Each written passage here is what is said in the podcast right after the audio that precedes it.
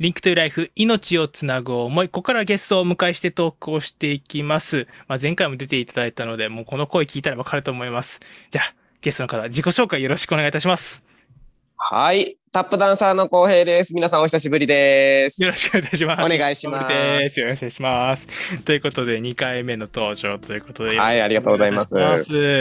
いやー、前回はかなり盛り上がってですね。もう勝手に2人だけでね、盛り上がっちゃってました。なんか、すいません。本当先週はちょっとお詫びを申し上げないといけないなと思いながら、本当ね、2人だけであの、昔話にね、花が咲いたという。ね、本当に。いやー、まあちょっとね、今週初めて聞いた方のためにちょっと補足をしますと、まあお互いにちょっとあのね、今この放送をまあね、出力していただいている FM ハムスターというところがあるんですけども、まあこの FM ハムスターがあるのが実際に広島経済大学のまあ校内にあってですね、で、私、あの、岡野公平とですね、えー、今回ゲストに、えー、お迎えしているですね、えー、タップダンサーの公平くんも、お互い同じ広島経済大学出身ということで。そうなんですよね。いやー、本当多分先生方とか職員さんも聞いてるので、うん、お久しぶりです 本当にお久しぶりです。ということで、よろしくお願いいたします。いや、僕が2013年に入学して、17年に卒業なので、で、浩平くん自体は何年？えっ、ー、と、2017とかに入、17か16ぐらいに入学で、えー、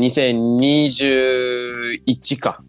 に卒業かな。うん、あ、ってことは本当つい最近卒、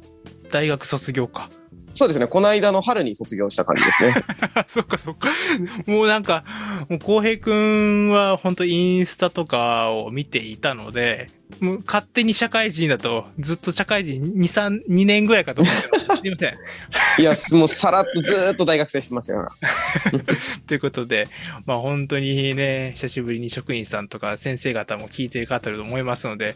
はい。浩平くん最近、あの、お仕事とか大丈夫ですか？は、それは何？コロナ的なことも含めて？含めて元気かということで。めちゃくちゃ元気ですよ、本当に。もう、この声を聞いていただいたらわかると思うんですけれども。うんもう毎日毎日元気にやってますよ。はい。お互いに近況報告と、なんかね、本当になんか身内感が出て、申し訳ないんですけども、はい、ちょっと話をね、本題の方に行きたいと思います。はい。いやということで、お互いにね、いろいろとご縁があったということで、前回は話があったんですけども、うん、まあ、今回はですね、まあ、リンクトゥライフ命をつなぐ思いということで、まあ、ちょっと割と真面目な話というか、結構、はいあの、この番組、まあ、子育てだったりとかですね、まあ、僕自身も、あの、最近、あの、夏休み前、ちょうどこの収録の前ぐらいなんですけど、うん。いやあのね、学校さん、小学校から高校までですね、うん、あの、大体、あの、夏休み前になってですね、あの、公演が、あの、一週間に数本並んでですね、はいはいはい。声が枯れてたんですけど、うん。っていうぐらい、あの、え、まあ、SNS だったりネットの、まあ、教育をしていて、実際に浩平くんも、まあ、タップダンスというものを通じて多分、ね、教育活動というか、はい。ね、多分、いわゆる、まあ、イメージしやすいのダ、ダンスレッスンって言ったらいいのかな？そうですね。うんうん。うん。されてると思うんですけども、なんか実際にこう、教えたりする。今まではどっちかというと表現者みたいな形で、うん。あの、いろいろとやってきたと思うんですけど、いわゆる指導者みたいな。そうですね。に、多分、この社会人になってから、あの、活動を始めたと思うんですけど、なんか、はい。教える難しさだったりとか、逆にこう学ぶことだったりとか、なんか最近、そのタップダンスの、その、ダンスのレッスンみたいなものを通じて、なんか感じることだったりとかありますか、うん、ああ、そうですね。あの、まあ、タップダンスのこととかも、まあ、ダンスとか、まあ、何でもそうだと思うんですけど、この、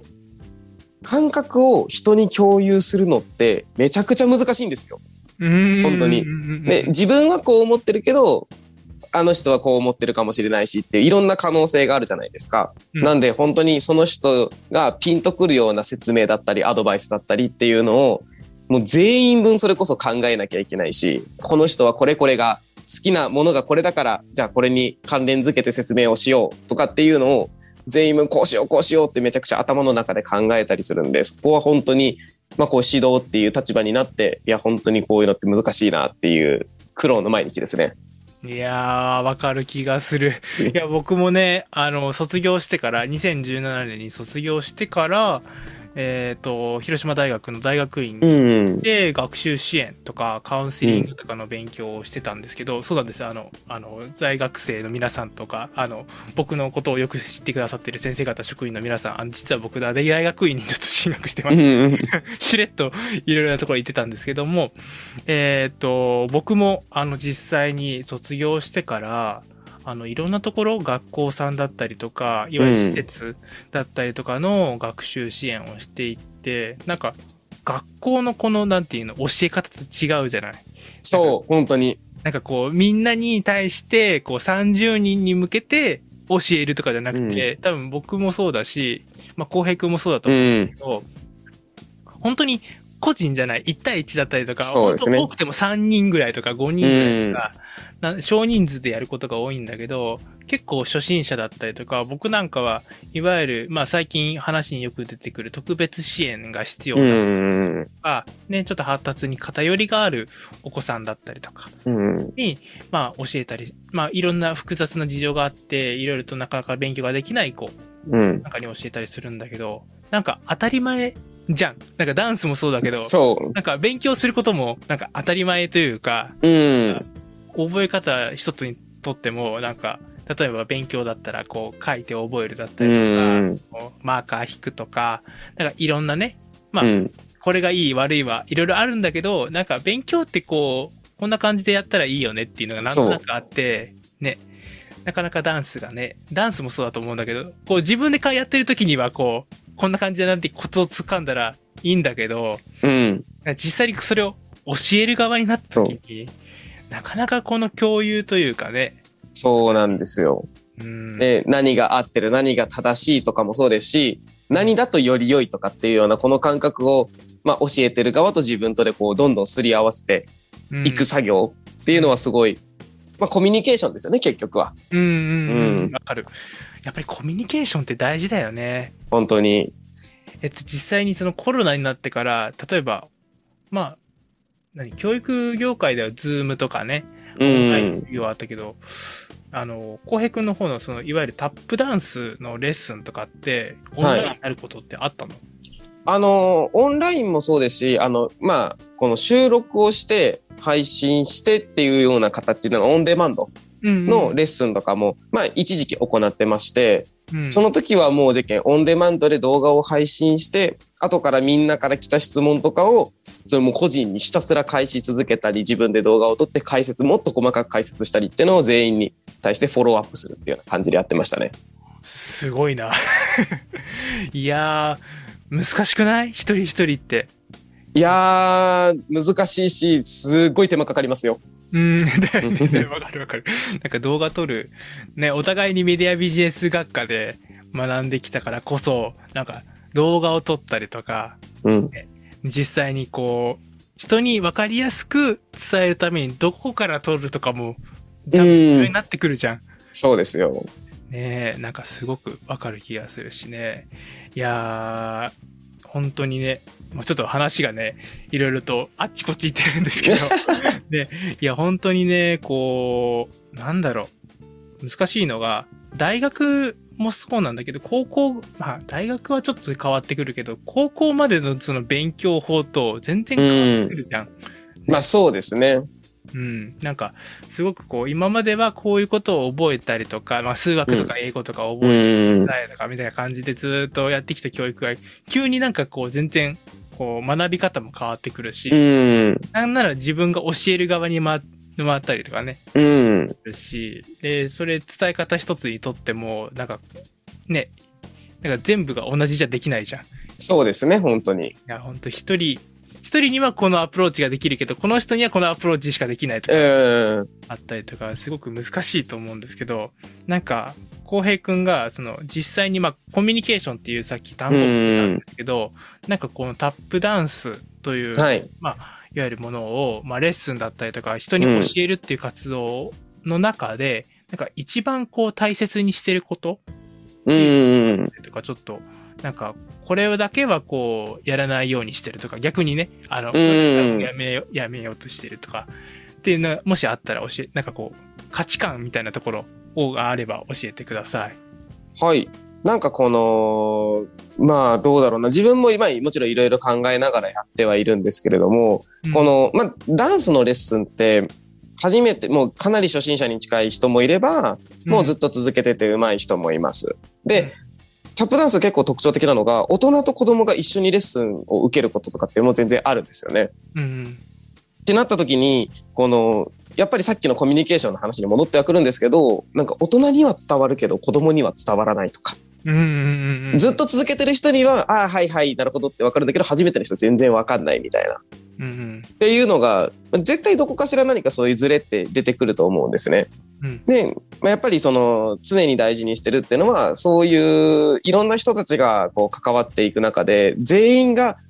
よりハッピーに、で、全員がよりなんかいろんなことにチャレンジしたいって思えるようなレッスンをどんどん提供できたらなっていうふうに自分は活動してますね。いやー、素敵な話ありがとうございます。いやー、本当に、もうおっしゃる通りというかね。いや、僕もそう思ってたというかね、本当に一人一人に、に合わせていかないといけない、まあ、これからの教育というかね、うん。方だと思うし、なんか、多分昔の多分、そういう教え方だったら、もうこういうのやりなさいで多分通じてたそうですね。うん。ところから、こうね、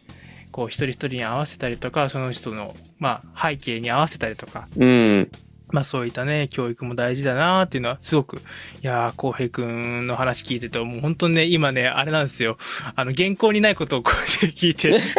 ね、こう聞いて、本当に、多分リスナーの皆さんと一緒なんですけど、ジーンと来てるんですよ。あら、どうもありがとうございます。そうそうそうそう。なのでね、もうぜひぜひ、いや、これからもそのね、価値観というか、その大切にしていくことを、本当にいろんな人に向けてね、こう発信していていただけたらなと、僕自身も思うし、多分リスナーさんも皆さん思ってると思います。いや、ありがとうございます。頑張ります。といやー、本当にね、深い話をありがとうございました。はいでここでじゃああちょっと一曲ね、行きたいと思います。前、先週はね、えっ、と、スティービー・ワンダーの方の、まあ、曲をいろいろ、えー流したんですけども、今回、えっ、と、まあ、2曲目に当たるんですけども、この曲を選んだ理由をちょっと教えてもらってもいいですか？はい。あの、前回のスティービー・ワンダー、まあ、聞いてくださった方は、あの、覚えてるかなと思うんですけれども、その自分がダンスのレッスンでよく使ってる曲だったんですけど、今回、えっ、と、紹介する曲はですね、自分が、この、例えばソロで何かパフォーマンスで踊ったりとかするときに、なんか自分が絶対入れたくなる一曲、自分が絶対踊りたくなる一曲っていうような感じで、結構まったりした気持ちで明るい、楽しい、ハッピーな気持ちになれる曲かなって思って選ばせていただきました。はい、ありがとうございます。それね、ハッピーになれる曲ということで、えーじゃあ、えー曲紹介の方よろしくお願いいたします。はい、えー、トイストーリーでおなじみ、You've Got a Friend in Me をスコット・バルディのカバーで、どうぞ。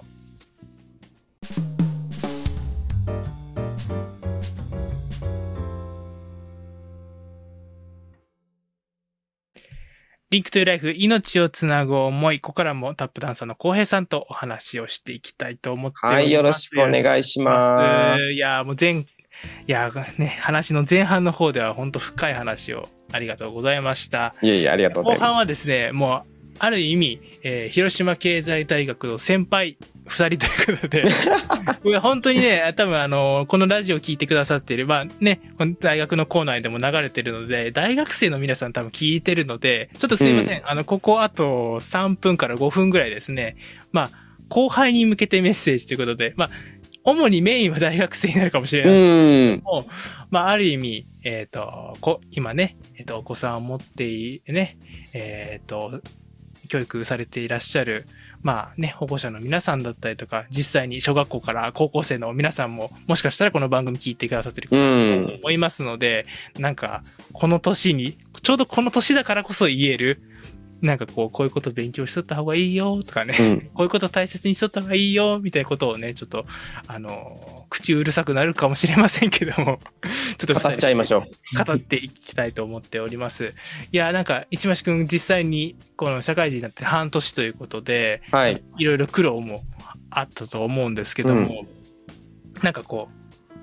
いや、大学の時にこういうことしときゃよかったなとか、今までこの人生の中でこういうことしときゃよかったなみたいな後悔とか、もし後う輩に。メッセージとかあったら教えてください。あのーこれめちゃくちゃリアルな話なんですけど、いやいあの自分、本当にダンスが大好きで、ずっとダンスばっかりしてたんですよ。うんところがどっこい、あの、自分、あんまり趣味っていうものが実はなくて、うん。どっか何かってダンス以外でなんか趣味ありますって言われたこの質問にめちゃくちゃ困ってたんですよ。うん。うんうん。で、大人になって思うのが、この趣味とか好きなこととかなんか経験したことの幅広さってめちゃくちゃ大事じゃないですか。うん、わかるわかる。本当に。うん。なんか、この、例えばなんか、高校とかまでって、なんか国語とかのテストやったら国語を勉強しとけばできるじゃないですか。うん。けど、大人になったら、このなんか一個のその周りにあるものもまとめて勉強したりとか、全く関係ないところの知識がすごい役に立ったりとかするんで、うん。そういう意味でなんか勉強する範囲が大人になってもっともっと一気に広がったような気がしますね。うん。うん。いやーな、本当にね、なんか、今までこれどう、なんかさ、僕らも多分そうだったと思うんだけど、なんか、その、実際にね、高校生とか中学生の時ってさ、うん。なんかもう、勉強って何のためにするみたいな。ああ、ありました子ね。供が言い訳するランキング絶対1位ぐらいに上がりそうな、うん上位には絶対出てくる、あ何のために勉強するんっていうのがうんあると思うんだけど、実際に今の話を聞いてみて、いや、本当にそこになるよね。なんかい、や、そう、本当に。なんか何のために勉強するんって言われたら自分のその知識の幅広さだったりとか、うん。こう、知っておくことで、なんか、なんだろうな、本当に難しい、言い方が難しいんだけど、本当に実際に人生を豊かにするというかね。うん。あの、例えばだけど、その自分タップダンサーじゃないですか。うんタップダンスのところで行くと、ダンスの勉強だけじゃ本当にダメなんですよ。うんうんうん。その音楽の勉強もしなきゃいけない。うんで、服、衣装のこと考えるなら服の勉強もしなきゃいけない。うんっていうだけでもう、だいぶ広いですよね、一気に。うん、確かにね。いや、実際にね、こう、だってタップダンスも世界で披露しようと思ったら、やっぱり英語とかも必要になる。そうですよ。で、自分のことの国の話を、まあやっぱりしようと思ったら国語だったりとか、うん実。際に文学に触れていったりとか、歴史に触れていったりしなきゃいけない。そうそうそうそう。そうなってくると意外と勉強って大切だよね、みたいな。そう。なんか結局繋がってくるんですよね、全部。うんうんうん。なのでね、いや、本当に僕も思うんですけど、なんか当時はね、なんかいろんな勉強を、なんかやらなきゃいけないみたいな感覚にどうしてもんなるし、なんか本当に先ほども言ったんですけど、なんか何のために勉強するんかみたいなうん。感覚になるんだけど、いや、本当にね、あの、その時の大人ですよね。僕らが学生だったりとか、本当こう、まあまあまあ。だった時の大人が言う、言ってることを言う通りで、う今のん。うちに勉強しときなさいっていうことは、あながち間違ってはないよねっていうい。や、もう完全に大正解ですよ、本当に。そうそうそう。いやー、なのでね。いや、あとは、まあ僕が付け加えるとしたら、自分の意見を、なんかその、学習した時に、なんかこう、メモした、したりとあか、なんか、本当に暗記するだけではなくて、まあ、こういうことなんじゃないか、みたいな疑問だったりうん。興味みたいなものは、なんか残しておくといいのかなっていうのは、そうですよね、なんか。うんなん。か暗記だけです嫌っていうのは確かにわかるし、僕も漢字テストとか、再再再再再テストぐらい、5回ぐらい再テストするぐらい、全然覚えられないんですけど、うん。やっぱりこう、ちょっと興味を持ったことだったりとか、これはなんでだろうみたいなことを、こう、文字にしておくっていうことは、後うからん。見直すときにすごく大切になるんじゃないかなって。そうですよね。なんか記録とか残すのっていいですよね、本当に。うん、本当日記とかね、うん。今の子だったらブログとかになるのかなそれこそね、SNS とかね、うん。になるのかなと思うんですけど。いやー、特に今、浩平くんが、こういろいろとね、活動していく中で、まあ、これだけは本当に勉強しとった方が良かったとか、さっきちょっとね、あの、一回目あー話に、ちょっと出てきた、ちらっとは出てきたんですけど、これだけは本当勉強してきゃよかったっていうのはあったら一つ教えてください。うわーい。まあ、いろいろ、いろいろありますよ。いろいろあるけど、やっぱりこの、何人との関わり方とか、うんそういうなんか、まあ言葉遣いとか、うんうんうんうん。まあ最近の言葉で、最近の言葉なんかな、空気を読むみたいなこととか、うんお笑いとか、うんうん。ああいうのはね、ちょっとだけでもやっぱかじっとったらやっぱ違いますよ。うーん、確かに確かに。うんなんかこう、最近のことも含めてだけど、なんかそういうコミュニケーションの取り方を知らないと、あの、一人よがりで指導とか、なんか、うん。シーンってなるよね、あれね。そうなんですよ、本当に。もうあの恐怖はね、無言だしね、怖いしね、そう。あります。いやー、なんかこう、すいませんね、本当聞いているリスナーの皆さん、なんか本当に小言みたいにね、チクチクチクチク言った感じになってしまったんですけども、いや、本当にこれからの世代の皆さんには、ぜひ、こう、なんか、暗記をするっていうのと、その勉強すると学ぶっていうと、ちょっと雰囲気というか、感じが違うんですけど、本当学ぶことを大切にしてほしいなっていう。そうですね。こう、家に帰って机で勉強というよりかは本当にいろんなことを見ながら、いろんなことを体験しながら、これってこういうことだよねって自分の中に落とし込むみたいなのを、ぜひね、大切にしてほしいなと思います。いやー、うんね、あの、タップダンスのことで、とか、こう、ダンスのレッスン受けたいと思ったら、こうへいさんのとこ行けばいいし、はい、そうですね。あの、実際にこう、学習支援とか、僕なんかは SNS とかネットの。詳しいというかね、こう、アドバイザーとかもしているので、なんかお子さんがどうしても SNS をずっとやってしまうんです。うん。にしたいっていう人もいるんですけど、うまく付き合っていくためにどうしていくかみたいなことは、ぜひ僕の方にもね、話をね、振っていただければなと思っております。はいはい。ということでね、あの、いろはいいろ、後半はなんか割と僕の方が喋ってしまって申し訳なかったいんですけどえいえ、全然もう楽しかったです。いやー、本当にね、久しぶりのダブル公平でねリンクトゥライフということでね。じゃあ最後にちょっとね、告知ということで、はい。はい、あの、先週と同じ内容にになるとは思うんですけども、ちょっとイベントの告知をよろしくお願いいたします。はい。えーとですね、えー来たる9月18日と、えーさらにもうちょっと先、10月の16日にですね、えー自分が、えー出演する舞台が2つ控えております。あの、細かい内容をすべてここで喋ると、もう聞く人がいなくなっちゃいそうなので、あの、細かいことはね、あの自分の SNS、あの、インスタグラムでも、ツイッターでも、フェイスブックでも、大体いろいろやってますので、えーまあそういうところでね、石橋公平と調べていただければ出るかと思います。細かい情報等はそちらでチェックしてください。よろしくお願いします。はい、ということでね、実際に SNS だったりとか、あとはね、こちら番組の、えっ、と、ブログの方もあやっておりますので、そちらの方に SNS の、ああの、そうですね。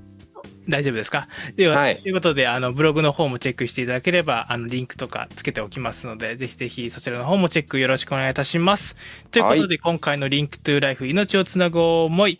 えー、タップダンサーの浩平さんに出演していただきました。どうもありがとうございました。ありがとうございました。